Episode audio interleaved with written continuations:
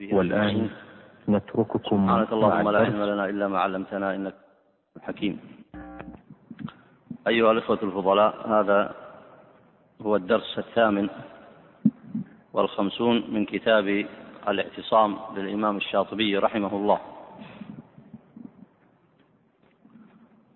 وموضوع هذا الدرس هو ذكر الوصف الثاني من أوصاف أهل الأهواء.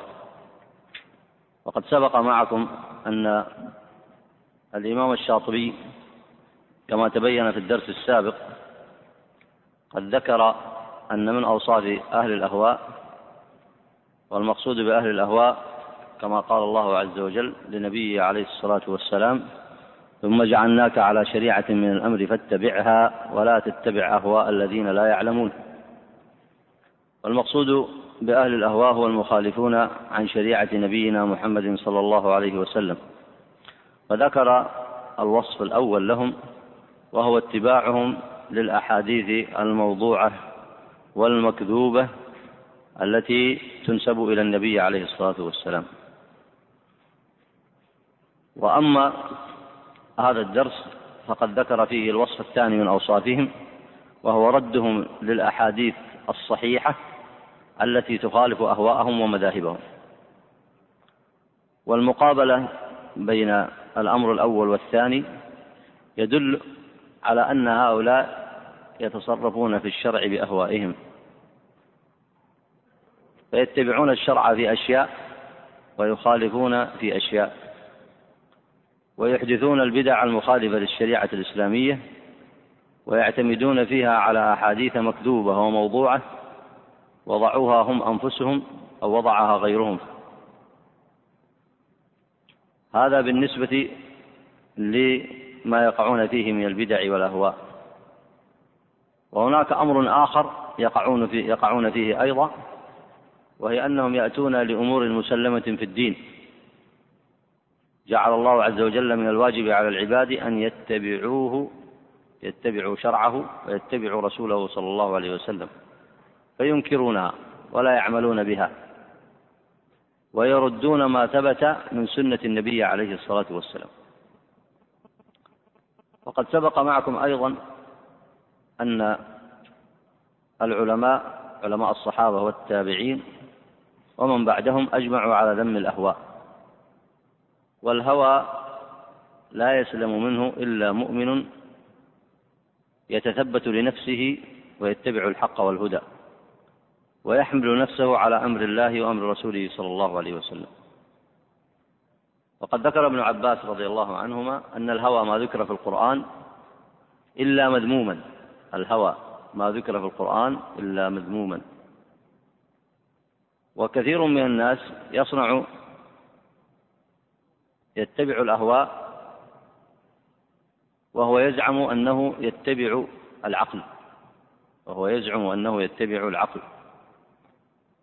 ومن الأمور التي مضت معكم فيما سبق أنه ليس هناك شيء يقابل الشريعة بالنسبة لتصرف الإنسان إما أن يتبع الشرع وإما أن يتبع الهوى. والإنسان يستطيع أن يقيس يقيس ذلك في نفسه. فإنه إذا ترك سنة أو ترك أمرا من أمر الله ورسوله صلى الله عليه وسلم فلينظر في نفسه ما السبب الذي حمله على ذلك؟ فإن كان ضعف وشهوة فقليل يرجع إلى الحق والصواب فيستغفر الله ويتوب إليه. وإن كان اعتمد على عقله واطمأن إلى تصرفه ووثق بنفسه وخالف أمر الله عز وجل متعمدا فإنه لا يصنع ذلك إلا إذا اتبع هواه. ولذلك إذا خالف الإنسان على الشريعة فإنه يتبع الهوى. فإنه يتبع الهوى. فإما يرجع عن قريب وإما يهلك في الأهواء من حيث لا يشعر. ولذلك قابلت النصوص الشرعية بين أمرين بين الشريعة والهوى ولا ثالث لهما. كما سيأتي معكم الآن من كلام الإمام الشاطبي لا يغرنكم أولئك الذين يقولون نحن نتبع عقولنا أو ننظر في مصالحنا الدنيوية أو نحدد مصالحنا الأخروية وهم يخالفون عن أمر الله ورسوله صلى الله عليه وسلم. فإنهم في الحقيقة إنما يتبعون أهواءهم والدليل على ذلك الأدلة الصريحة في القرآن. في هذه الآية التي سبق ذكرها قابل الله بين الشريعة والهوى. ثم جعلناك على شريعة من الأمر فاتبعها ولا تتبع أهواء الذين لا يعلمون. فليس هناك كما يزعم يزعم بعض الناس أن هناك الوحي وهناك العقل. لأن العقل إما أن يتبع الوحي فحينئذ يكون الإنسان منقادا لأمر الله ورسوله. وإما أن يترك الوحي وحينئذ يكون منقادا للأهواء. ولا تطع من أغفلنا قلبه عن ذكرنا واتبع هواه. شوف لاحظ هنا. يعني بمجرد أن غفل عن ذكر الله أي وترك أمر الله ما الذي يحدث؟ واتبع هواه. وهذا أمر معلوم في من تدبر النصوص الشرعية وتدبر شأن المخالفين عن شريعة الله سبحانه وتعالى. طيب اقرأ بارك الله فيك. الحمد لله رب العالمين والصلاة والسلام على نبينا محمد وعلى آله وصحبه وسلم تسليما كثيرا. قال المصنف رحمه الله تعالى ومنها ضد هذا وهو ردهم للأحاديث التي جرت غير موافقة لأغراضهم ومذاهبهم. ويدعون أنها مخالفة للمعقول وغير جارية على مقتضى الدليل فيجب ردها. نعم بارك الله فيك. إذا قال ومنها ضد هذا. أي ضد الأول. ما هو الأول؟ من أوصافهم. الاستناد إلى الأحاديث الضعيفة والموضوعة والمكذوبة عن النبي عليه الصلاة والسلام ويجعلون من ذلك دينا. ضد هذا يأتون تارة أخرى فيردون أحاديث صحيحة. فقول المصنف هنا وردهم للأحاديث يمكن أن تضيف أيضا والآيات. يعني تبقي النص نص المصنف كما هو لكنه سيأتي هو سيتكلم عن قوم يردون الآيات. فالمقصود رد النصوص الشرعية سواء كانت أحاديث أو كانت آيات. قال هنا التي جرت غير موافقة لأغراضهم ومذاهبهم. طيب التي توافق أغراضهم إيش يصنعون فيها؟ يقبلونها. وها وقد سبق معكم أيضا الربط بين أهل الأهواء والمنافقين. فإن الله ذكر المنافقين بقوله تعالى ويقولون آمنا بالله وبالرسول وأطعنا. ثم يتولى فريق منهم من بعد ذلك وما أولئك بالمؤمنين وإذا دعوا إلى الله ورسوله ليحكم بينهم إذا فريق منهم معرضون وإن يكن لهم الحق يأتوا إليه مذعنين. إيش معنى وإن يكن لهم الحق؟ ها إيش يقابل في كلام المصنف هنا؟ ها؟ يعني موافق لأهواهم موافق لأغراضهم ومذاهبهم شوف. وهو ردهم للأحاديث والآيات التي جرت غير موافقة لأغراضهم ومذاهبهم. فإذا وافقت أغراضهم ومذاهبهم يقبلونها وإن يكن لهم الحق يأتوا إليه مذعنين. قال الله عز وجل بعد ذلك أفي قلوبهم مرض؟ والمرض النفاق والأهواء. أفي قلوبهم مرض؟ أم ارتابوا؟ أم يخافون أن يحيف الله عليهم ورسوله؟ بل أولئك هم الظالمون. طيب سيذكر المصنف هنا آه، مواضع آه، يستدل بها ونماذج من شأن أهل الأهواء في رد النصوص الشرعية. منها كما سيأتي معكم قولهم في إنكار عذاب القبر والصراط والميزان ورؤية الله في الآخرة. وسيأتي أيضا لكلامهم في القدر. وسيأتي سيترتب على هذا عندهم منهج آخر وهو الطعن في حملة الشريعة الطعن في الصحابة والتابعين. وهذا أيضا من جنس النفاق. تأملوا هذا الموضوع لأهميته. الله عز وجل لما ذكر أوصاف المنافقين ماذا قال فيهم؟ قال ويقولون آمنا بالله وبالرسول. قال ومن الناس من يقول آمنا بالله وباليوم الآخر وما هم بمؤمنين. وعفوا في سورة البقرة ومن الناس من يقول آمنا بالله وباليوم الآخر وما هم بمؤمنين. يخادعون الله والذين آمنوا وما يخدعون إلا أنفسهم وما يشعرون. وإذا قيل لهم لا تفسدوا في الأرض. قالوا إنما نحن مصلحون أي أعرفوا بمصالحنا. وهكذا يقول أهل الأهواء. ينكرون الأحاديث الصحيحة ويقول نحن نعتمد على عقولنا. إيش معنى نعتمد على عقولنا؟ يعني نحن أدرى بالنظر المصلحي الصحيح. فأولئك يدعون أنهم أدرى بمصالحهم. ماذا قال الله فيهم؟ إذا قيل لهم لا تفسدوا في الأرض قالوا إنما نحن مصلحون.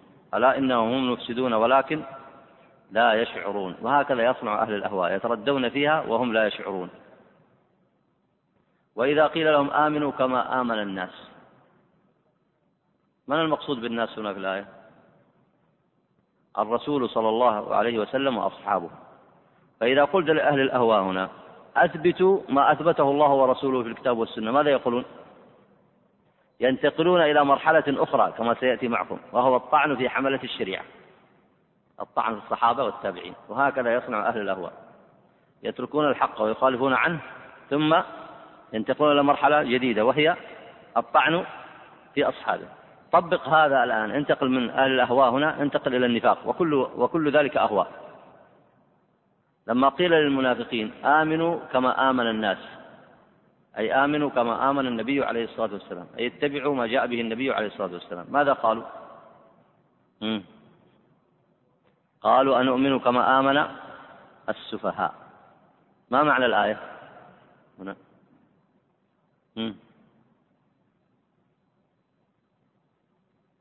تفضل. الطعن في صحابة النبي عليه الصلاة والسلام. فصحابة النبي حملة الشريعة. فطعنوا فيهم. يعني لما أمروا بأن يتبعوا الحق الذي كان عليه النبي عليه الصلاة والسلام ماذا صنعوا؟ طعنوا في الصحابة. سموهم إيش؟ سموهم سفهاء. فهنا للمخالفين على الشريعة مرحلتين. المرحلة الأولى رد الأمور المعلومة المحكمة من الدين والمخالفة عنها. والمخالفة عنها. المرحلة الثانية الطعن في من يدعوهم لذلك.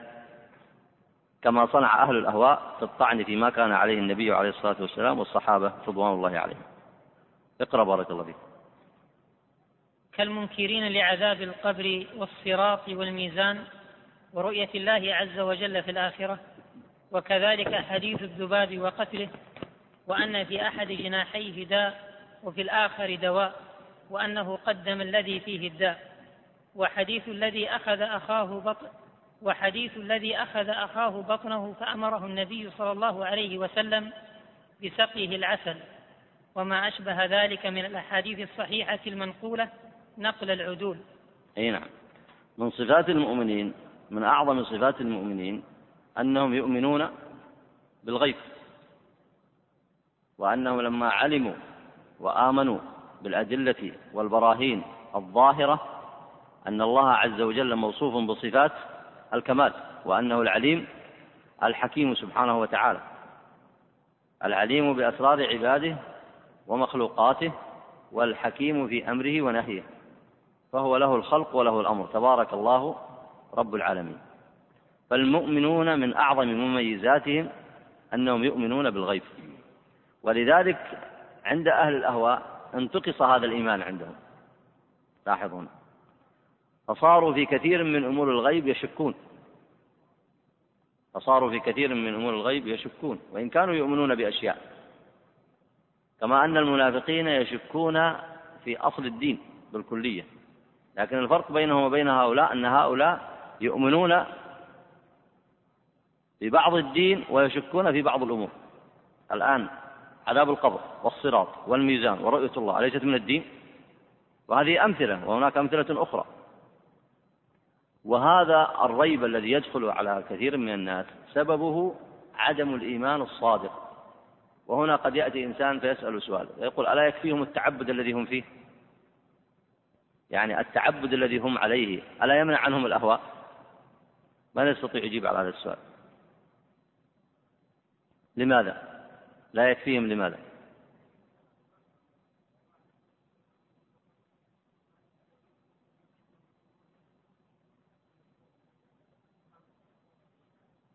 يعني التعبد مجرد التعبد وحده ولا يكفي. لا بد من تعبد صحيح. لا بد من تعبد بالإسلام. الذي هو الاستسلام لله بالتوحيد والانقياد له بالطاعة والخلوص له من الشرك. ولا بد من تعبد بعمل صالح خالص لله سبحانه وتعالى. ولا بد من تعبد ينقاد صاحبه فيه للتكاليف الشرعية وقبول الحكم الشرعي. هذا هو التعبد الصحيح. أما تعبد مثلا المشركين الذين يعبدون القبور فهم يتعبدون لكنهم يشركون. وهذا أصله في البشرية في قول الله تعالى وما يؤمن أكثرهم بالله إلا وهم مشركون فمعهم إيمان لكن هذا الإيمان لا يحققون به التوحيد بل يجعلون يجعلونه قرينا من الشرك. فأثبت الله لهم إيمانا لكن إيمانا كما وصفه الله عز وجل وما يؤمن أكثرهم بالله إلا وهم مشركون. فأثبت لهم شيئا من الإيمان وأثبت لهم الشرك والشرك الأكبر إذا دخل على الإيمان لم ينفع. لم ينفع الإيمان ذلك صاحبه لأن ذلك الإيمان منقوص. فما فائدة الإيمان بأن الله هو الخالق والرازق فقط؟ فهذا مطلوب لكن لا بد معه من تحقيق العبادة لله وحده. وكذلك في أهل الأهواء هنا. ما فائدة التعبد الذي عندهم إن لم يحملهم ذلك على اتباع سنة النبي عليه الصلاة والسلام.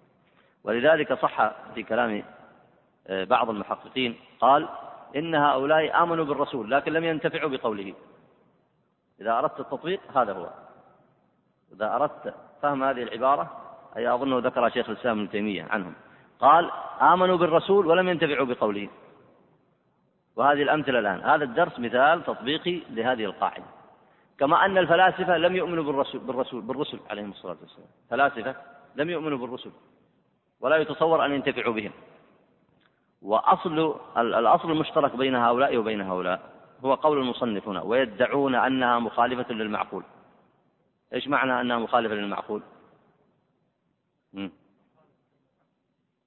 يدعون أن هذه النصوص الشرعية مخالفة للعقل والفلاسفة يعتمدون على عقولهم. وقس على ذلك المتأثرين من مذهب الفلاسفة. مثل كثير من الملل المعاصرة الآن والعلمانيين العقلانيين الذين يردون النصوص الشرعية الصريحة. هؤلاء يعبدون الله ويعبدون عقولهم. وهل هؤلاء يتبعون شريعة الله ويتبعون عقولهم؟ وهم فعلا لو اتبعوا عقولهم لآمنوا حق الإيمان لكن اتبعوا عقولهم الفاسدة. اتبعوا عقولهم الفاسدة. فستأتي النماذج التطبيقية التي تدل على أن هؤلاء الذين أنكروا هذه الأمور يزعمون أنهم يتبعون عقولهم. وكذلك سائر أهواء البشرية فإنهم إذا اتبعوا أهواءهم يقول نحن نتبع العدل ونحن نتبع المصلحة ونحن نتبع العقل.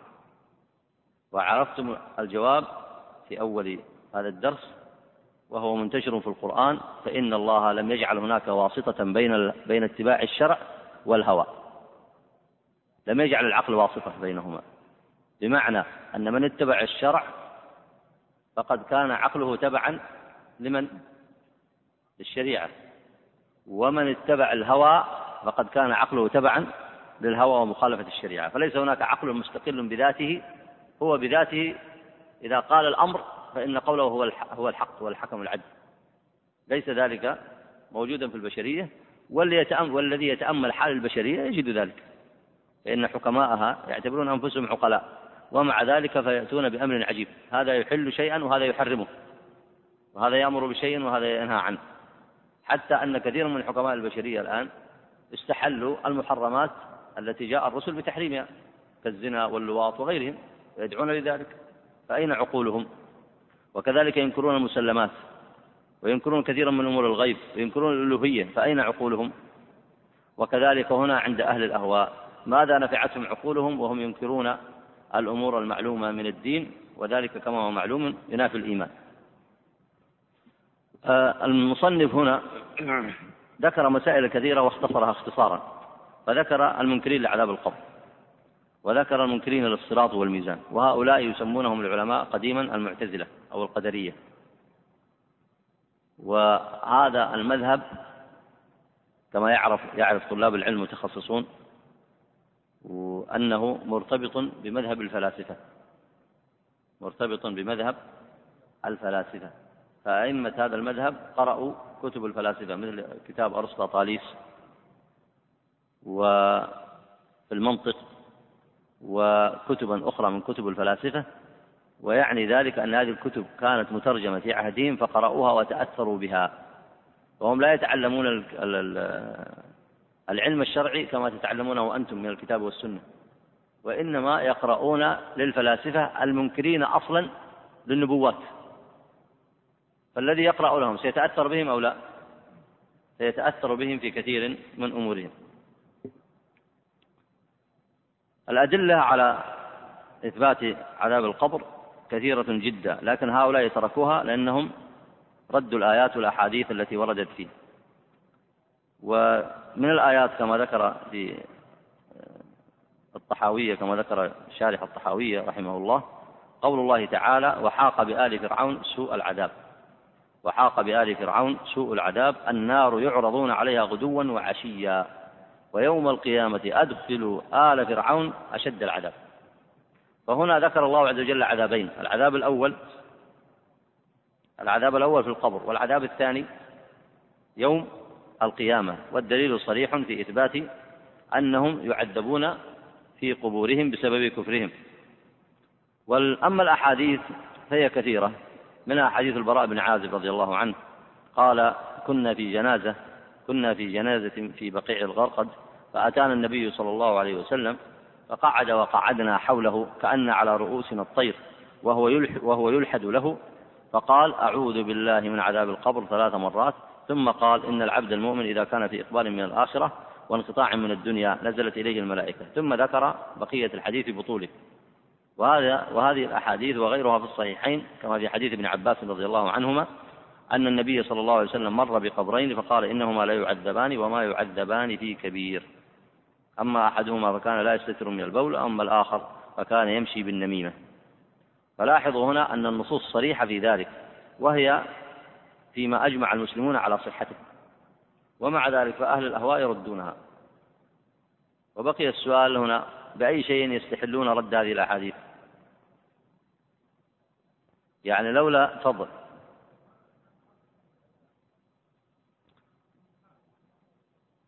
أي نعم. هذه الشبه التي يذكرونها يحكمون عقولهم الضعيفة القاصرة. يحكمون عقولهم الضعيفة القاصرة في نصوص الوحي التي جاءت عن الله ورسوله صلى الله عليه وسلم. مع أن مقتضى الإيمان ما هو؟ مقتضى الإيمان التسليم. مقتضى الإيمان التسليم.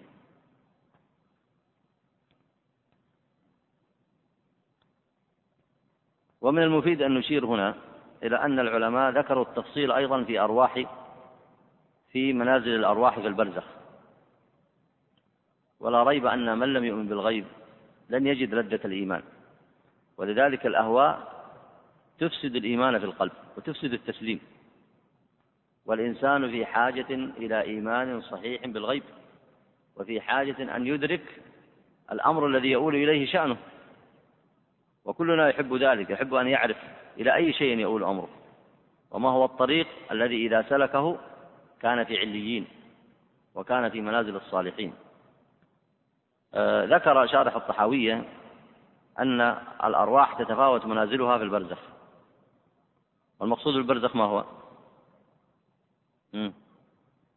القبر وهو منزلة بين الدنيا وبين الجنة والنار. الأمر الأول أرواح في أعلى عليين في الملأ الأعلى وهي أرواح الأنبياء صلوات الله وسلامه عليهم وهم متفاوتون في منازلهم. ومنها أرواح في حواصل طير خضر تسرح في الجنة حيث شاءت. جعلنا الله وإياكم منها. وهي أرواح بعض الشهداء لا كلهم. وفي الحديث من سأل الله الشهادة صادقا من قلبه بلغه الله منازل الشهداء ولو مات على فراشه. وهي أرواح بعض الشهداء لا كلهم بل من الشهداء من تحبس روحه عن دخول الجنة لدين عليه بسبب دين بسبب دين عليه كما في المسند.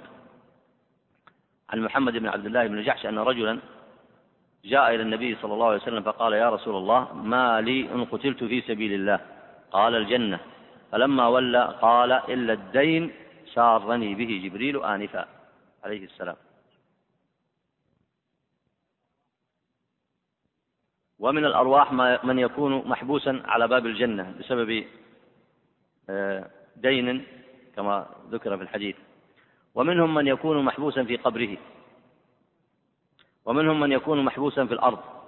ومنها أرواح تكون في تنور الزناة والزواني كما ورد في الحديث الصحيح.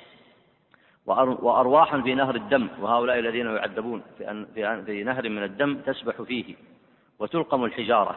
كل ذلك تشهد له السنة الصحيحة كما في حديث سمرة الطويل في البخاري. هذه الاعتقادات لا يمكن أن تعرفها إلا بالغيب والتسليم لأمر الله عز وجل. وهي المنازل التي يتفاوت الناس فيها ما بين معذب وما بين منعم والذين ينعمون أيضا تتفاوت درجاتهم أما الصراط فكما هو معلوم هو الجسر الذي ينصب على ظهر جهنم. الجسر الذي ينصب على ظهر جهنم. وجهنم كما ذكر أهل العلم أن كتاب الفجار في سجين كما قال الله عز وجل. كلا إن كتاب الفجار لفي سجين. وتبرز جهنم والعياذ بالله يوم القيامة للغاوين.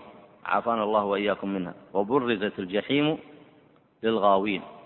فإذا برزت الجحيم وضع بينها وضع عليها الصراط. تحقيقا لقول الله تعالى ووعده سبحانه وتعالى وما منكم وإن منكم إلا واردها وإن منكم إلا واردها. كان على ربك حتما مقضيا. وذكر المفسرون أن معناها أنه ما من إنسان من مسلم أو كافر إلا وهو إلا وهو وارد عليه. وما من إنسان مسلم عاص أو طائع إلا وهو وارد عليها لكن يختلف الناس في الورود على حسب الدرجات. فأما الكفار فيقعون فيها بسبب أعمالهم وكفرهم وإجرامهم. وأما العصاة فبحسب ما يقدره الله عز وجل لهم. وأما من أراد الله نجاتهم من أهل الإيمان فإنهم يمرون على الصراط فيجوزون إلى جنة عرضها السماوات والأرض. وهذا تفسير قول الله تعالى وإن منكم إلا واردها والصراط وردت به أحاديث صحيحة. وكذلك أنكروا الميزان. أنكر أهل الاعتزال وغيرهم من أهل الأهواء أنكروا الميزان. وسبب استشكالهم لهذا هو اعتمادهم على عقولهم الفاسدة. يقولون كيف توزن الأعمال وهي أعراض؟ الأعمال ليست محسوسة. وعندهم في الدنيا لا يوزن في الميزان إلا ها؟ إلا المحسوس. ولا ريب أن إنسان يحترم عقله ويحترم دينه. ما يصل إلى هذا المستوى من التفكير الساذج. لأن هذا هذا ليس عقلا هذا تفكيرا ساذجا.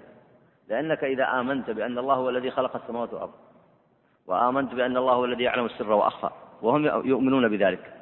وآمنت بأن الله خلق الجنة والنار وآمنت بأن الله خلق العباد وأنه سيحاسبهم وآمنت بأن الله عز وجل له الدنيا والآخرة وهو الحكيم العليم. أفبعد هذا؟ تستغرب وتستكثر على الله أن يزل أعمال العباد؟ الموت معنويا أو حسي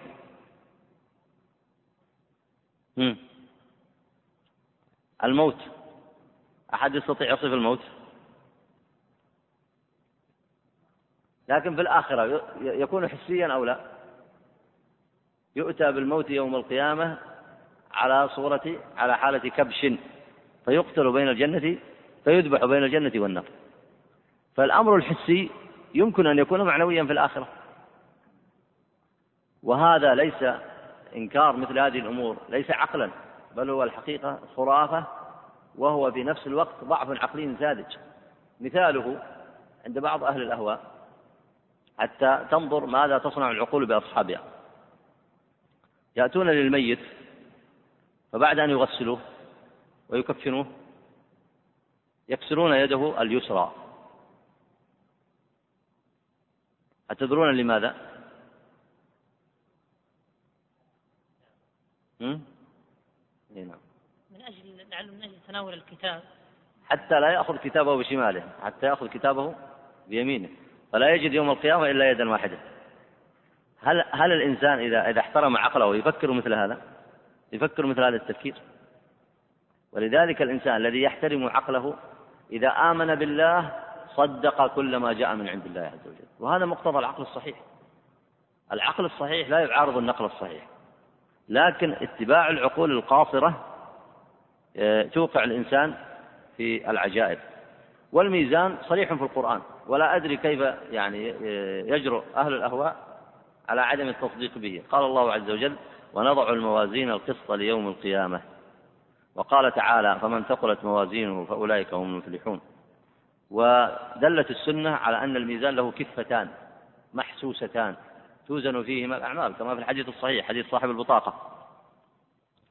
وكذلك آه، قول النبي عليه الصلاة والسلام في حديث أبي مالك الأشعري قال رسول الله صلى الله عليه وسلم الطهور شطر الإيمان والحمد لله تملأ الميزان. وكذلك في الصحيح في الصحيحين كلمتان خفيفتان على اللسان آه، ثقيلتان حبيبتان للرحمن ثقيلتان في الميزان. سبحان الله وبحمده سبحان الله العظيم. وقد ناقش الإمام الطحاوي شارح الطحاوية هذه الشبهة. فقال فلا يلتفت إلى ملحد معاند يقول الأعمال أعراض لا تقبل الوزن وإنما يقبل الوزن الأجسام فإن الله يقلب الأعراض أجساما كما تقدم وكما آه، روى الإمام أحمد عن أبي هريرة رضي الله عنه أن رسول الله صلى الله عليه وسلم قال يؤتى بالموت كبشا أغبر فيوقف بين الجنة والنار فيقال يا أهل الجنة فيشرئبون وينظرون ويقال يا أهل النار فيشرئبون وينظرون ويرون أنه قد جاء الفرج فيذبح ويقال خلود لا موت. رواه ورواه البخاري بمعنى. وأما قول المصنف هنا وينكرون رؤية الله عز وجل في الآخرة. وأنا أذكر الآن عقيدة أهل السنة في بيان ذلك مختصرة من الأحاديث. آه، قال ابن عباس في قول الله تعالى وجوه يومئذ ناظرة إلى ربها ناظرة. قال تنظر إلى ربها نظرا كما حكاه ابن عباس وغيره وعكرمة رضي الله عنهما. وهو قول كل مفسر من أهل السنة والحديث. وأيضا قول الله تعالى لهم ما يشاءون فيها ولدينا مزيد. قال علي بن أبي طالب وأنس بن مالك رضي الله عنهما هو النظر إلى وجه الله عز وجل. وكذلك في حديث مسلم في صحيحه عن صهيب قال قرأ رسول الله صلى الله عليه وسلم للذين أحسنوا الحسنى وزيادة. قال إذا دخل أهل الجنة الجنة وأهل النار النار نادى مناد يا أهل الجنة إن لكم عند الله موعدا ويريد أن ينجزكموه فيقولون ما هو. ألم يثقل موازيننا ويبيض وجوهنا؟ جعل الله وإياكم منهم. ألم يثقل موازيننا ويبيض وجوهنا ويدخلنا الجنة ويجرنا من النار؟ فيكشف الحجاب. فينظرون إليه أي ينظرون إلى الله عز وجل فما أعطاهم شيئا أحب إليهم من النظر إليه وهي الزيادة. وكذلك فسر الإمام استدل الإمام الشافعي بقول الله تعالى كلا إنهم عن ربهم يومئذ لمحجوبون. هذه في حق من؟ في حق أهل النار يحجبون عن الله. فدل على أن الحجب عن الله عقوبة أن الحجب عن رؤية الله عز وجل عقوبة. وأما أهل آه، النعيم وأهل الجنة فمن نعيمهم ومن أعظم نعيمهم وثوابهم أنهم ينظرون إلى الله عز وجل.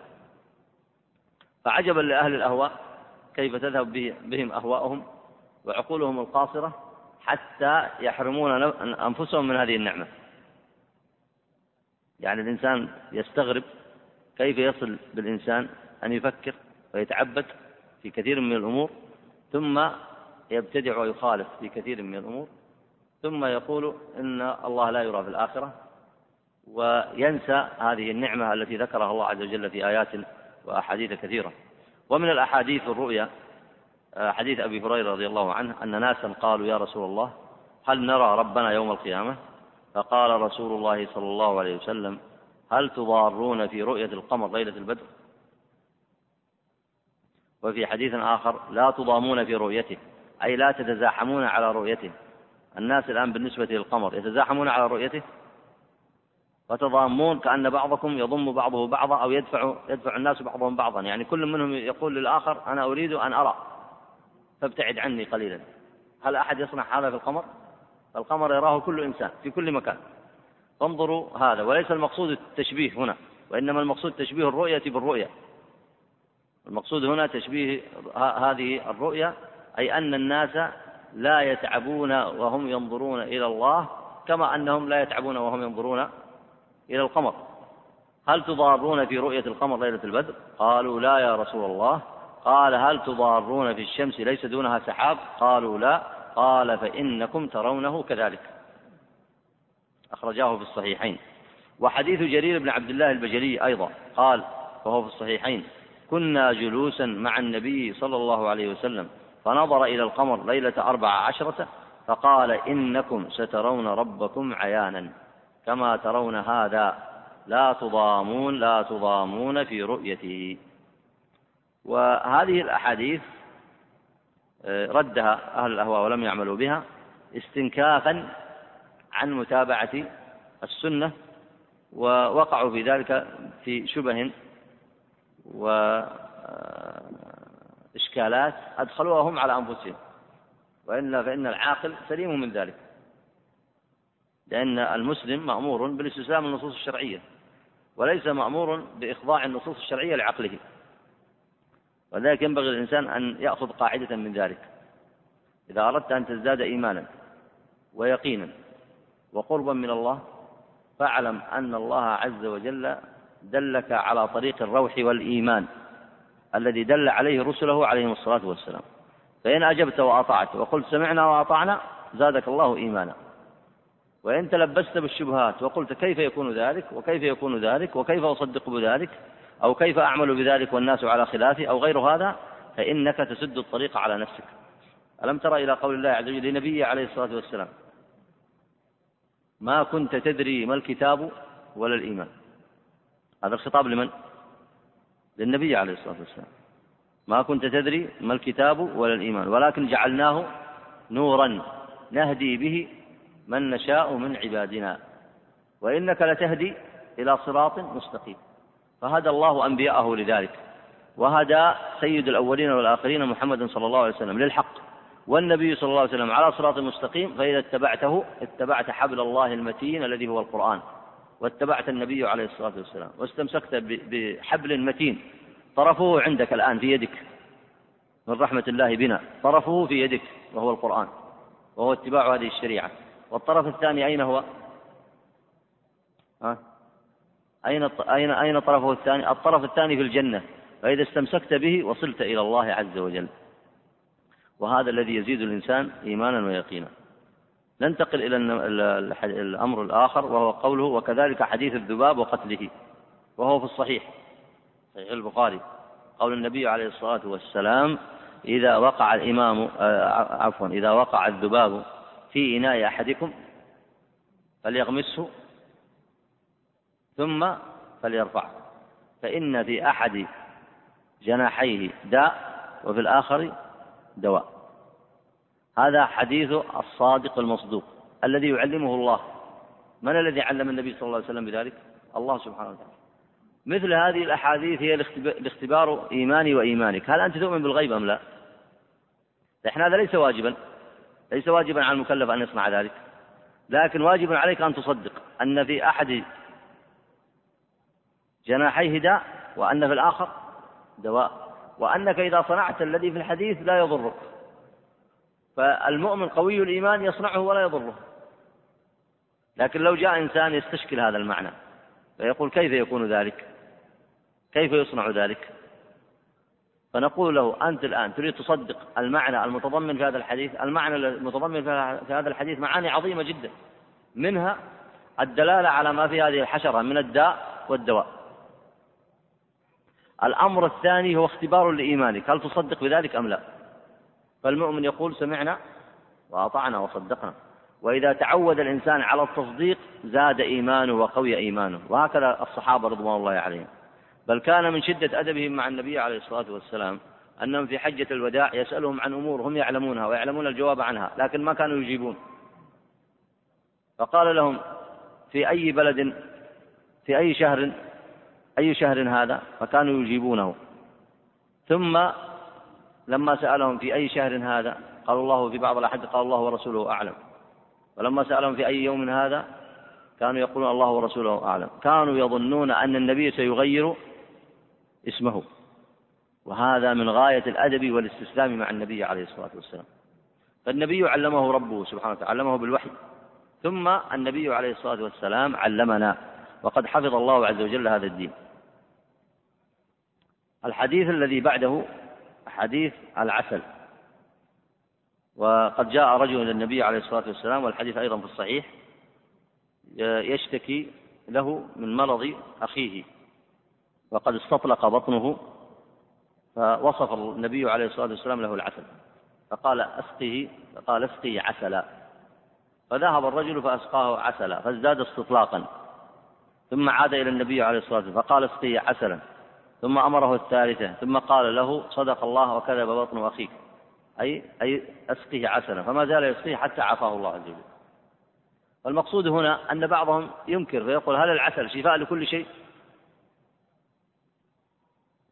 الذي في القرآن ما هو؟ وصف الله العسل بأي شيء؟ قال شفاء للناس والمقصود هنا شفاء عند العلماء المقصود به العموم المعنوي. لكن أهل الأهواء لا يتبعون مقاصد الشريعة. لا يتبعون مقاصد الشريعة ولا يعرفون لغة العرب. فلم يقل الله ولا رسوله صلى الله عليه وسلم أن العسل شفاء من كل شيء. وإنما العسل شفاء فيما ينفع. شفاء فيما ينفع. ومما ينفعه مثل هذا الذي وصفه النبي عليه الصلاة والسلام. فالنبي وصف لهذا الرجل العسل. وكان الأولى به أن يقبل وصفه هنا على أن العسل شفاء. شفاء في عامة الأمراض في كثير من الأمراض. لكن الذي يحكم عقله قد يأتي مثلا يستعمل العسل في مرض لا ينفع فيه. ثم بعد ذلك يقول لماذا لا يكون العسل شفاء لكل شيء؟ الله عز وجل لم يقل العسل شفاء لكل شيء. فمثلا العسل لو إنسان أصيب بعمى هل يستشفي بالعسل حتى يرد له بصره؟ والمقصود هنا في مثل هذا العموم المعنوي الذي تعرفه العرب من كلامها تعرفه العرب من لغتها. فهؤلاء يقولون شفاء للناس أي أنه عام في كل شيء ثم يعودون فينكرون آه، مقتضى النص الشرعي. طيب اقرأ بارك الله فيك. على أي حال المصنف هنا آه، أكثر ذكر هذه النماذج وهي مسائل مفصلة في كتب الاعتقاد ولكنه أشار إليها مجرد إشارة. أي نعم.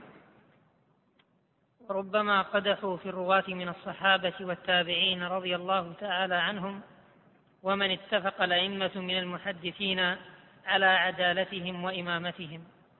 كل ذلك ليردوا به على من خالفهم في المذهب. لاحظ هنا هذه المرحلة الثانية التي تحدثت عنها في أول هذا الدرس أن أهل الأهواء يخالفون عن الشريعة ويردون النصوص الشرعية. ثم بعد ذلك ينتقلون إلى مرحلة أخرى. ما هي؟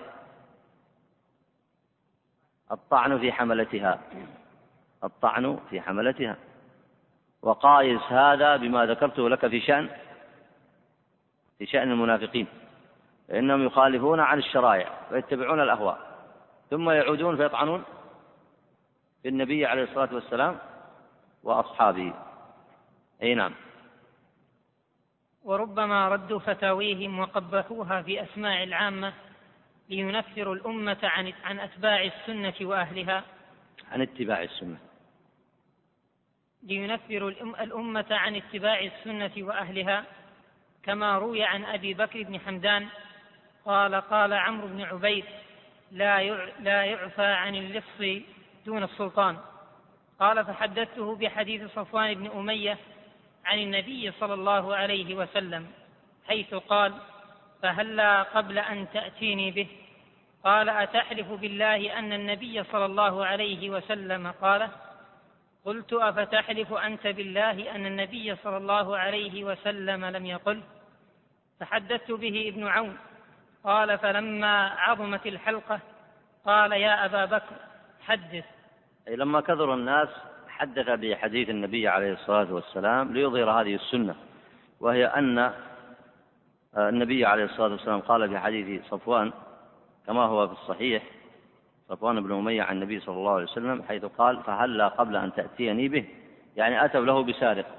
فلما أتوا له به أخذوا يستشفعون عند النبي عليه الصلاة والسلام. فقال النبي صلى الله عليه وسلم هلا قبل أن تأتيني به. بمعنى أنه من رأى صاحب معصية فإنه له أن يستر عليه. أصحاب المعاصي أصحاب الكبائر إذا كان ضرره لا يتعدى إلى غيره فلك أن تستر عليه. لعله يتوب لعله يستعتب لعله يرجع. فإن تعدى ضرره إلى غيره كأن تكون المعصية مثلا تعرض لأموال الناس أو قتل أو أنه آه، يضلل غيره بسبب معصية كان يدعو الناس إلى شرب الخمر أو أنه يظهر هذه المعاصي فهنا يختلف الحكم.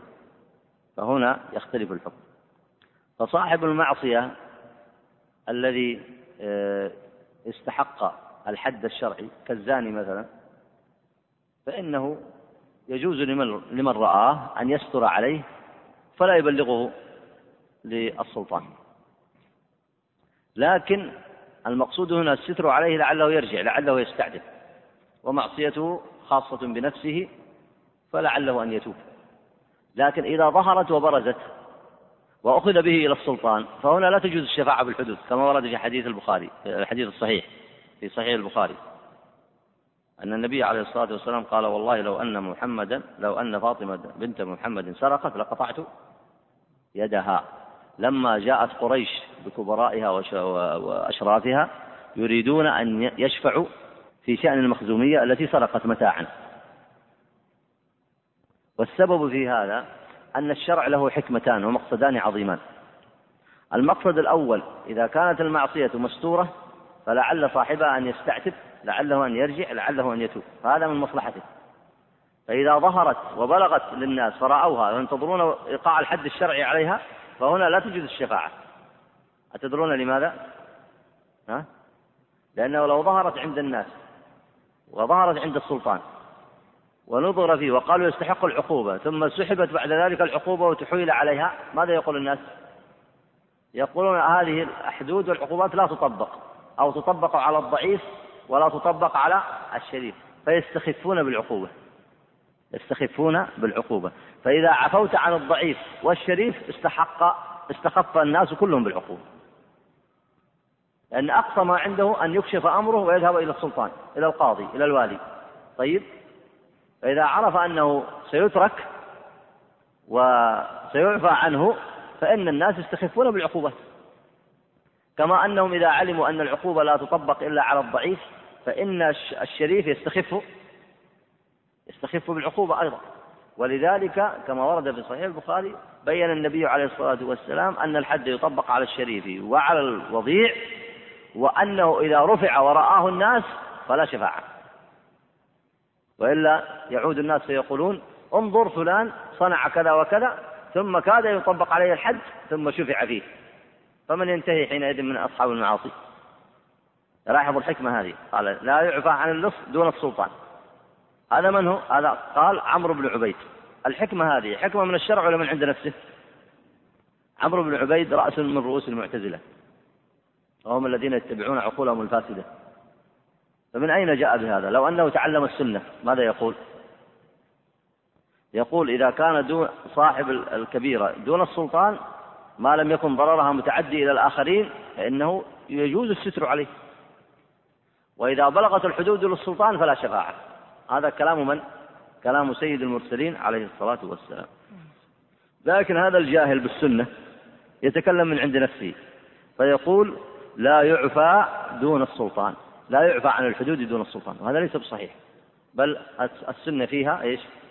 فيها التفصيل. فيها التفصيل بين المعصية إذا كانت خاصة بصاحبها لا يتعدى ضررها إلى غيره فهنا الستر هو الأصل. فإذا قلت ما الحكمة في ذلك؟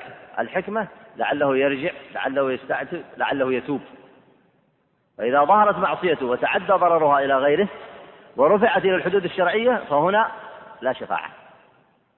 لكن آه، عمرو بن عبيد المعتزلي جاهل بالسنة ما يعرفها فكان الأولى به أن يصنع ماذا؟ يسأل يسأل عن السنة. لكنهم لا يقدرون الأحاديث ولا يتعلمون السنة. وهذا جزاء من لا يتعلم السنة. من لا يتعلم السنة يقع في الأهواء. ومع ذلك قال الرجل هنا قال بكر بن حمدان قال فحدثته علمته أخبرته بحديث صفوان بن أمية. فماذا قال؟ هل صدقه؟ بدأ يتفلسف عليه يقول هل هل هل تحلف بأن النبي صلى الله عليه وسلم قاله؟ يروي لك الحديث بحديث صحيح بطريق صحيح. لكن كره السنة يحمل الإنسان على المجادلة فيها وردها والعياذ بالله. طيب اقرأ بارك الله وقد جعلوا القول بإثبات الصراط والميزان والحوض قولا بما لا يعقل. وقد سئل بعضهم يعني سبق الكلام في الصراط والميزان وبقي الكلام في الحوض وهو أيضا من عقائد أهل السنة وذكرها صاحب الطحاوية مفصلة في ذلك. وفيه أحاديث كثيرة. منها ما رواه البخاري رحمه الله تعالى عن أنس عن أنس بن مالك رضي الله عنه أن رسول الله صلى الله عليه وسلم قال إن قدر حوضي كما بين أيلة إلى صنعاء من اليمن وإن فيه من الأباريق كعدد نجوم السماء. هذا الحديث أخرجه البخاري ومسلم. وأيضا عند أحمد ومسلم أبو داود والنسائي أيضا تفسير قول الله تعالى كما روى الإمام أحمد عن أنس بن مالك رضي الله عنه قال أغفى رسول الله صلى الله عليه وسلم إغفاءة فرفع رأسه مبتسما أي أنه أوحي إليه فرفع رأسه مبتسما. إما قال لهم وإما قالوا له لم ضحكت؟ فقال رسول الله صلى الله عليه وسلم إنه نزلت علي آنفا سورة. فقرأ بسم الله الرحمن الرحيم إنا أعطيناك الكوثر حتى ختمها. ثم قال هل تدرون ما الكوثر؟ قالوا الله ورسوله أعلم. قال هو نهر أعطانيه ربي عز وجل في الجنة. عليه خير كثير. ترد عليه أمتي يوم القيامة. آنيته عدد الكواكب. يختلج العبد منهم فأقول يا رب إنه من أمتي فيقال إنك لا تدري ما أحدث بعده. يعني أهل التبديل وأهل الأهواء يردون عن حوض النبي عليه الصلاة والسلام. بسبب ماذا؟ بسبب تبديلهم وبسبب الأهواء التي وقعوا فيها مخالفين لشريعة لشريعة الله سبحانه وتعالى. طيب اقرأ بارك الله فيك. وقد سئل بعضهم هل يكفر من قال برؤية الباري في الآخرة؟ فقال: لا يكفر لأنه قال ما لا يعقل، ومن قال ما لا يعقل فليس بكافر. هذا كلام يعني آه واضح فيه آه المناقضة والمعاندة للشرع لأن الإيمان باليوم الآخر هو عقيدة مرتبطة بالإيمان بالله ومن الإيمان باليوم الآخر الإيمان بالبعث والنشور والصراط والميزان والحوض والجنة والنار والنعيم والعقاب ومن الإيمان باليوم الآخر الإيمان بنعيم الجنة وأعلاه النظر إلى وجه الله العلي العظيم. لكن نعوذ بالله عز وجل من الأهواء. فكيف تردي أصحابها حتى ينكرون المعلومة من الدين بالضرورة؟ أي نعم اقرأ بارك الله فيك. وذهبت طائفة إلى نفي أخبار الآحاد جملة والاقتصار على ما استحسنته عقولهم في فهم القرآن حتى أباحوا الخمر بقوله ليس على الذين آمنوا وعملوا الصالحات جناح فيما طعموا. الآية ففي هؤلاء وأمثالهم قال رسول الله صلى الله عليه وسلم لا ألفين أحدكم متكئا على أريكته يأتيه الأمر من أمري مما أمرت به أو نهيت عنه فيقول لا أدري. ما وجدنا في كتاب الله اتبعناه وهذا وعيد شديد تضمنه النهي لاحق بمن ارتكب رد السنة. ولما ردوها بتحكم العقول كان الكلام معهم راجعا إلى أصل التحسين والتقبيح. وهو مذكور في الأصول وسيأتي له بيان إن شاء الله. طيب بارك الله فيك. هنا المصنف يشير إلى أن الذي حملهم على اتباع الأهواء هو التحسين والتقبيح ما معنى التحسين والتقبيح ما استحسنته العقول أو استقبحته العقول؟ ما جعلته العقول عندهم والعقول المقصود بها عقولهم وإلا هل هم حكم على عقول الناس جميعا؟ وما استحسنوه بعقولهم اعتبروه حسنا. وما استقبحوه بالعقل بحسب شرائطهم وبحسب طبيعتهم ومعرفتهم بالعقل وحدوده وما استقبحوه جعلوه قبيحا. ولا ريب أن العقل يستطيع الإنسان به أن يستحسن فأنت تستحسن الصدق حتى الذين لم تبعث لهم الشرائع كما هم في الجاهلية الأولى ولم يسمعوا بخبر الرسول صلى الله عليه وسلم. الصدق عندهم حسن أو ليس بحسن؟ الصدق حسن. والكذب عندهم رذيلة.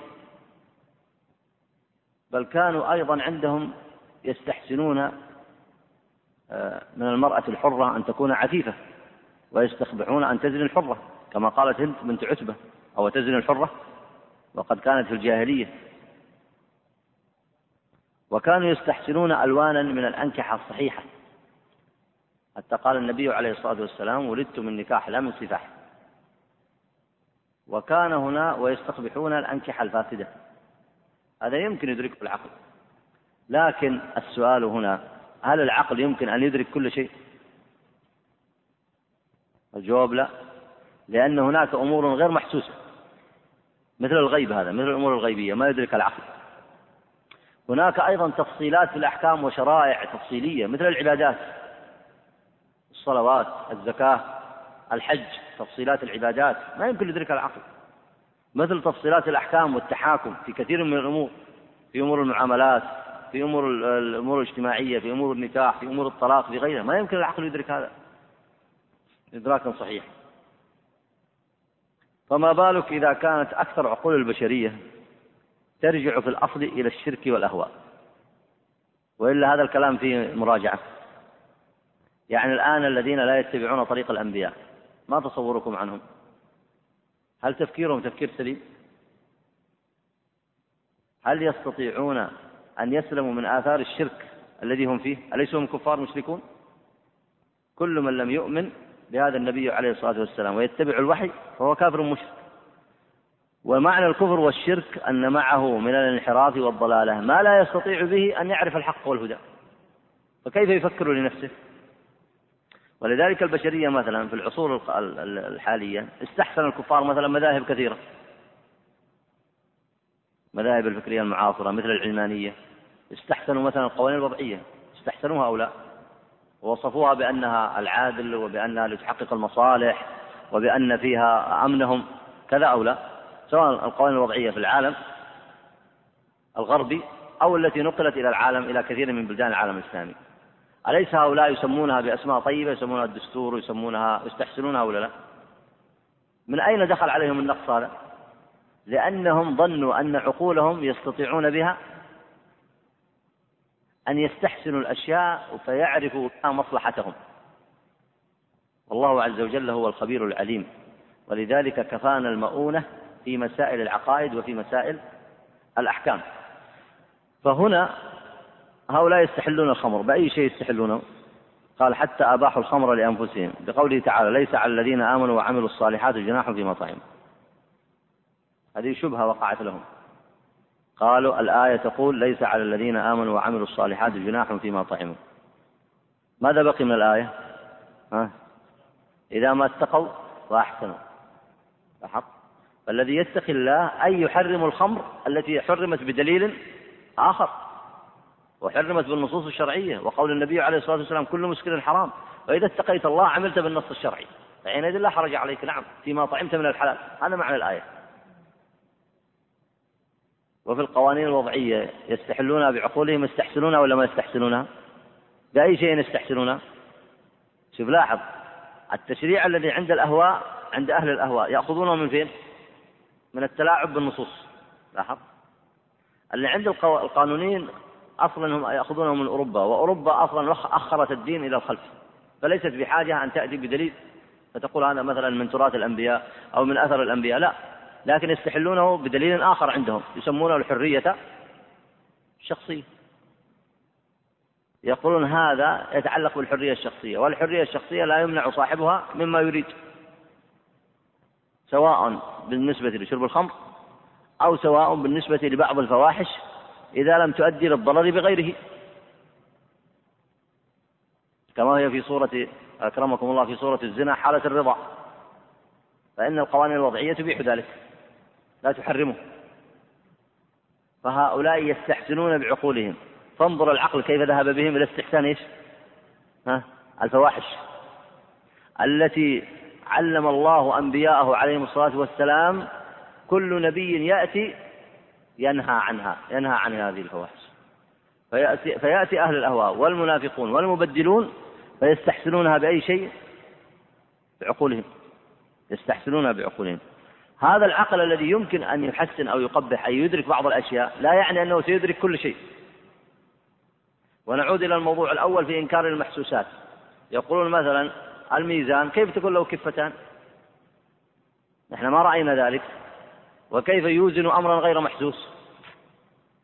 كيف يوزن أمرا غير محسوس؟ طيب ما الذي يمنع أن يزن الله أمرا غير محسوس؟ هل ذلك مستحيل على الله؟ إن الله على كل شيء قدير. وقد يجعل الله هذا الأمر محسوسا كما في الموت لما يجعله كبشا. فهل المسلم الواجب عليه أن يتأدب بآداب الشرع ويستقيم على طاعة الله عز وجل أو يتأثر بأفكار الفلاسفة؟ وأفكار العقلانيين المعارضين للشرائع. يعني الأمثلة المذكورة هذه. ما تستطيع تستنبط أن هؤلاء يعارضون الشرائع ولا لا؟ واضح. إذا كان أنكر هذا وأنكر هذا وأنكر هذا طيب بأي حجة تنكره ومن أعظم الإيمان كما سلف معكم من أعظم صفات المؤمنين الإيمان بالغيب وهو الذي يحملك على الاستسلام والطاعة. والخوف من الله والرجاء إلى الله عز وجل والتعلق بما عنده وبه تصلح الحياة الدنيا ما هو مثل ما يقولون الناس يقولون الإيمان بالغيب هذا وش بعض بعض الملاحدة يقولون ما الذي نستفيد منه؟ نستفيد منه أنت يبعدك عن إلحادك وكفرك ويبعد المفسدين في الأرض عن إفسادهم لأنه بالتجربة الواقعة في البشرية ما يصلح الناس إلا إذا آمنوا بالغيب إيمانا إيمانا صحيحا وبهذا يحتكمون إلى شريعة النبي عليه الصلاة والسلام ويتركون تخرصاتهم وأهوائهم. كم بقي من الوقت؟ طيب. بالنسبة للدرس لا تسجل هذا الكلام.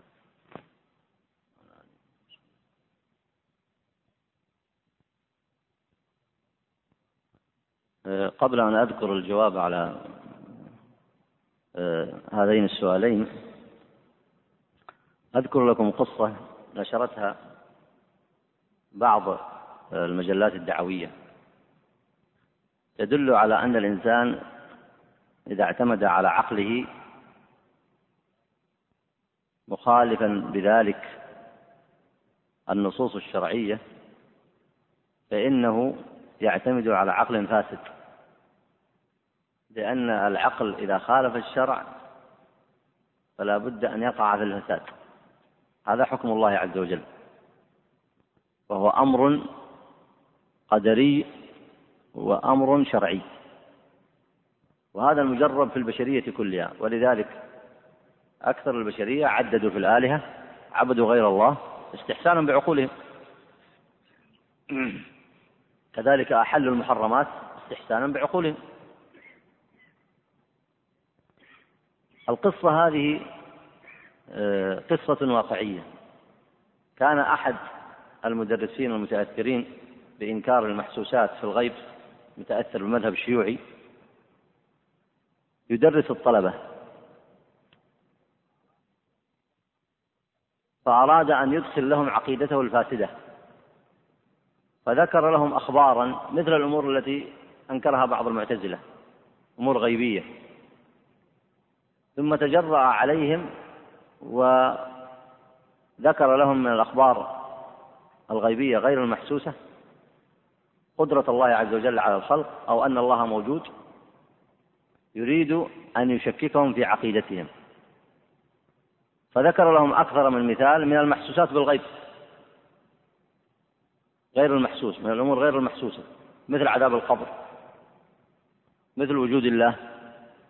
فقال كل شيء ليس لا نراه كل شيء لا نراه لا نصدق به. وهذا مذهب المنكرين للرسالات.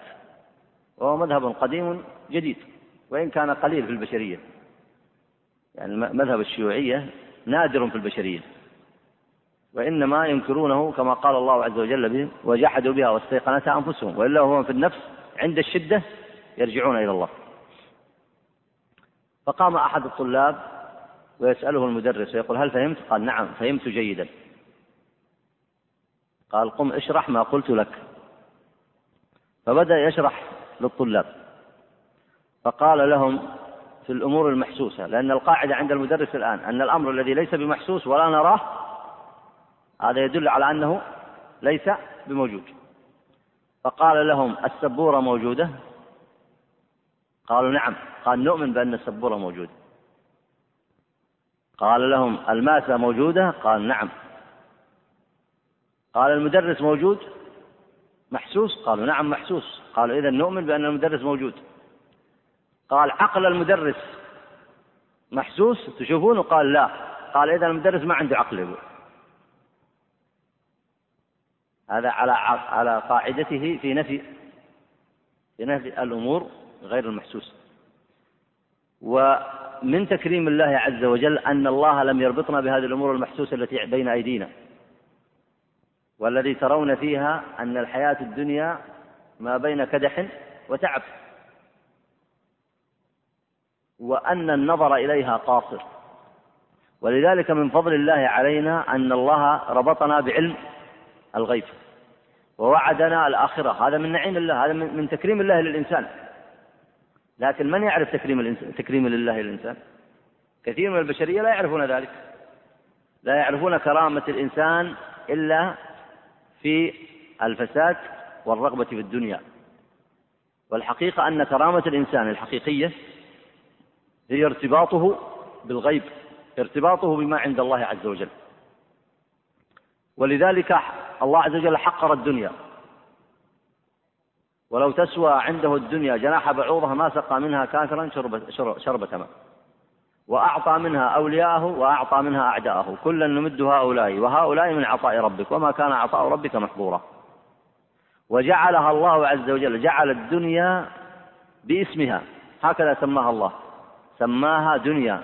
أي في تأخذ في الدنو وحكم الله عليها بالزوال. يزيل الله هذا العالم كله إزالة. لما ينتهي التكليف وترفع المصاحف من الأرض. لأن أكبر مهمة خلق الإنسان من أجلها انتهت انتهى التكليف. ولذلك لا تقوم القيامة أعاذنا الله وإياكم إلا على شرار الخلق. وترفع المصاحف في آخر الزمان من الأرض. وتنتهي العبادة. وينتهي التكليف ويدمر هذا الكون تدميرا. وأنتم تقرؤون هذا في كتاب الله. إذا الشمس كورت وإذا النجوم انكدرت تكور الشمس ويرمى بها وتنكدر النجوم وتفجر البحار.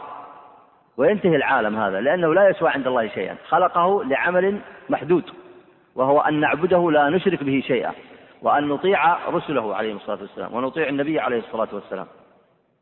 ونعمل بأمر الله عز وجل ونتهيأ للقاء الله نتهيأ للقاء ملك عظيم سبحانه وتعالى.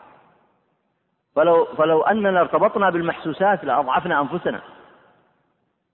ثم إن الإنسان بطبيعته ليس مهيئا للخلود.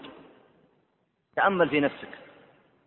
ما أن يشعر الإنسان بالقوة بين الثلاثين والأربعين حتى يبدأ بعد الأربعين إلى الانحدار وإلا إلى أعلى في القوة الجسدية. يبدأ إلى إيه؟ إلى الانحدار. يضعف. فليست معه قوة الشباب التي كان يعرفها. أما إذا وصل إلى الستين أو السبعين فبدأ يحتاج إلى غيره في أمور كثيرة والتي قال النبي عليه الصلاة والسلام اللهم لا تردني إلى أرض العمر. وعلمنا كيف نعبده. لماذا؟ لأن الحياة في أصلها ضعيفة ومحدودة ولغاية واحدة عبادة الله عز وجل. فإذا أدى هذا الإنسان هذه العبادة لله تهيأ للقاء الله عز وجل. في عمره القصير أو في عمره الطويل. فلذلك هي من ضعف وإلى ضعف. وهي سريعة الزوال. الحياة سريعة الزوال. لكن الذي يغرنا ما هو؟ أننا ننظر في الحياة بمقياس كثير من الناس الذين اتبعوا الشهوات. إذا نظرت بهذا المنظار لا تزن الحياة الدنيا وزنها الصحيح. الحياة في وزنها الصحيح ليست إلا رحلة قصيرة محدودة. ألم يقل النبي عليه الصلاة والسلام عنها ما أنا إلا كراكب استظل تحت شجرة ثم راح وتركها. فانظروا التشبيه البديع هنا. أولا الاستضلال لقضاء حاجة. كذا ولا لا؟ وأنت هنا في الدنيا لقضاء حاجة وسيلة لأي شيء الوسيلة؟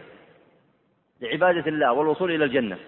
وهذه الشجرة يستظل بها الإنسان وسيلة يتقوى بها حتى يقطع سفره. الشجرة باقية ولا زائلة؟ زائلة. وكذلك الدنيا زائلة. استفادتك من الشجرة محدود وإلا كامل؟ يعني لو معك اثنين أو ثلاثة أو أربعة يستفيدون من ظل الشجرة. وهكذا الدنيا يستفيد منها الناس كلهم. لست أنت الذي تستفيد منها.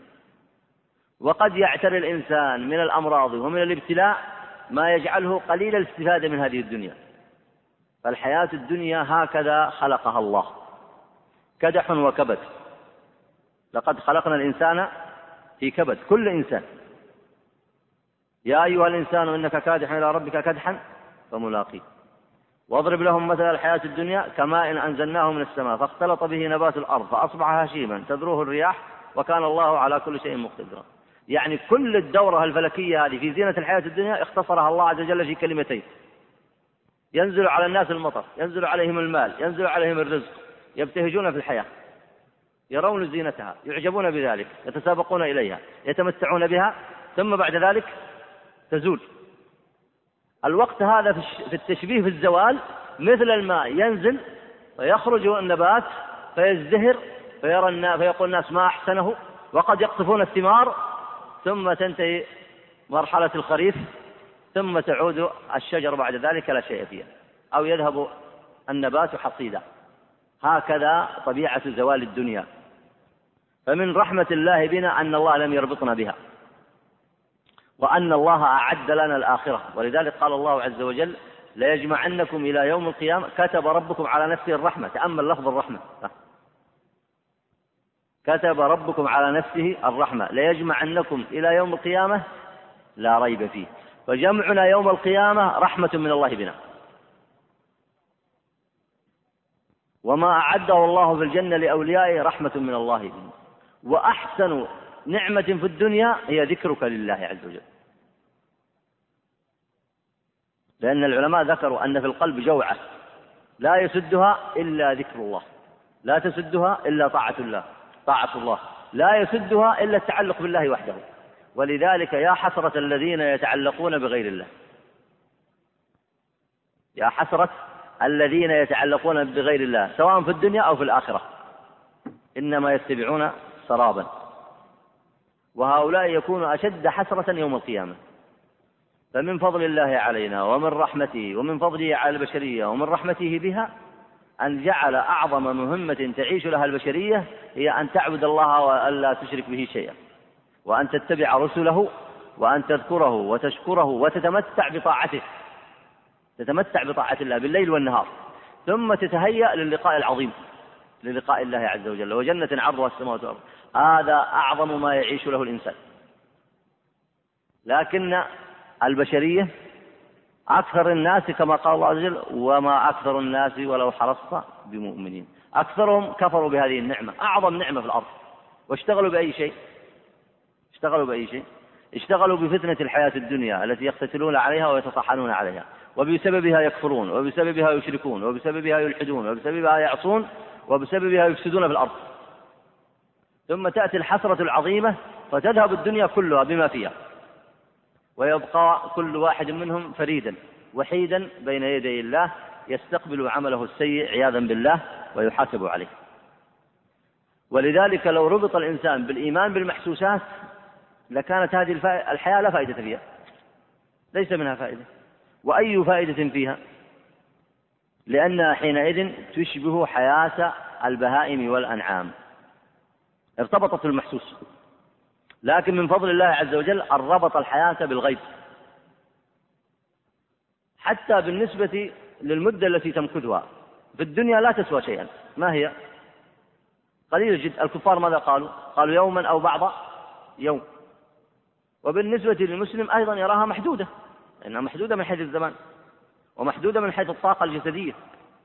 لكن في الآخرة هل هي محدودة أم قوية؟ من حيث الطاقة الإنسانية الطاقة الجسدية يخلق بني آدم كما ورد في الحديث على طول سبعون ذراعا ويتمتعون بالنعيم والمتاع. نسأل الله لا يحرمنا منه. شيء لا يخطر على بال. وبالنسبة للأمد الممدود إلى إلى الأبد لا ينقضي ولا يبيت بإذن الله عز وجل. شوف لما تقارن هذا بهذا لما تقارن خمسين ستين سنة بضعف وعجز وكدح وكبد وغطس وجهد ومشقة. لما تقارنها بالنعيم الذي لا يفنى ولا يبيد عند الله عز وجل. وبالقدرات التي يعطيك الله عز وجل حتى تتمتع بالآخرة بعظيم المتاع. لما تقارن هذا بهذا أي شيء تصنع في هذه الفترة المحدودة؟ أي شيء يكون أعظم عندك في هذه الفترة القصيرة؟ أعظم شيء عندك في هذه الفترة القصيرة أن تسعى لتحقق أكبر الأجر وأحسن الاعتقاد وأعظم التعلق بالله لعل الله أن يتولاك ويعطيك من منازل الصالحين ما لا يخطر على بالك. هذه الحياة الدنيا مختصرة. هكذا اختصرها الله عز وجل وبينها في كتابه. وما سوى ذلك من الأمور المادية لم يحرمها الله عز وجل ما دامت موافقة للشريعة. لكن مع ذلك لا بد أن توقن أنها وسيلة توصلك إلى الله. ليست غاية. والذين يجعلونها غاية ينقطعون عن الله عز وجل. ولذلك ينبغي للإنسان أن يتأمل مواعظ القرآن ويفكر بالليل والنهار. يفكر في مآله ويفكر كيف يرجع إلى الله عز وجل ويفكر كيف يكون من أعظم الناس حظا عند الله سبحانه وتعالى. وكما قال الله عز وجل ولا تغرنكم الحياة الدنيا ولا يغرنكم بالله الغرور.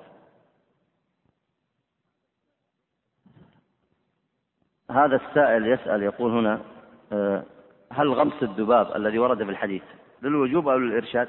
الظاهر للإرشاد. أنه للإرشاد. لكن الواجب أن آه، تؤمن بهذه السنة وألا آه، يشك قلبك فيها.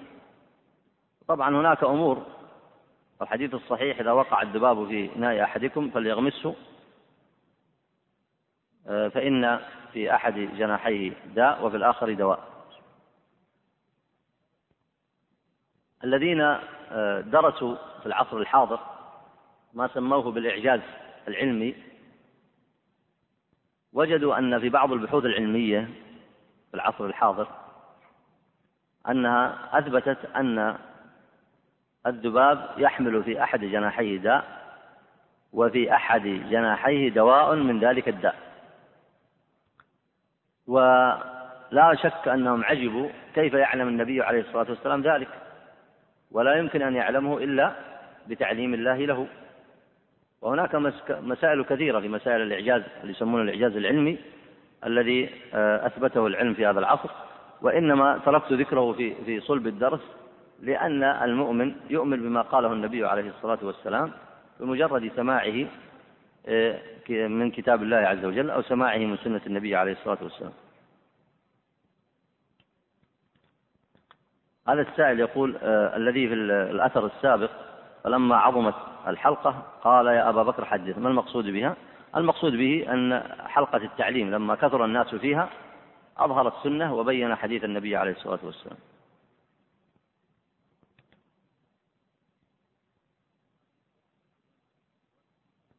الأخ السائل يقول هنا نود منكم أن يستمر الدرس على ما هو عليه في الإجازة الصيفية وأما تعذر بعضهم عن الحضور فيمكن أن يتدارك هذا بالأمر بسماع الأشرطة. الذي يظهر أن إيقاف الدرس الآن آه، ما دام رغب فيه كثير من الإخوة نظرا لمصالحهم فالناس في فترة الصيف يكثرون السفر ويذهبون لمصالح كثيرة فلعل من المناسب أن يوقف الدرس إن شاء الله إلى بداية الدراسة. وبالنسبة لطلاب العلم المهتمين بالكتاب فعليهم أن يراجعوا ويذاكروا في هذه الفترة.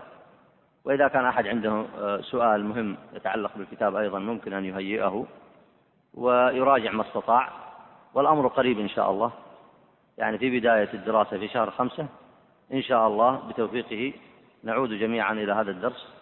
ونسأل الله عز وجل أن يتقبل مني ومنكم وأن يغفر لنا جميعا ولعباده المسلمين إنه على كل شيء قدير ولما يشاء لطيف. وصلى الله وسلم على نبينا محمد.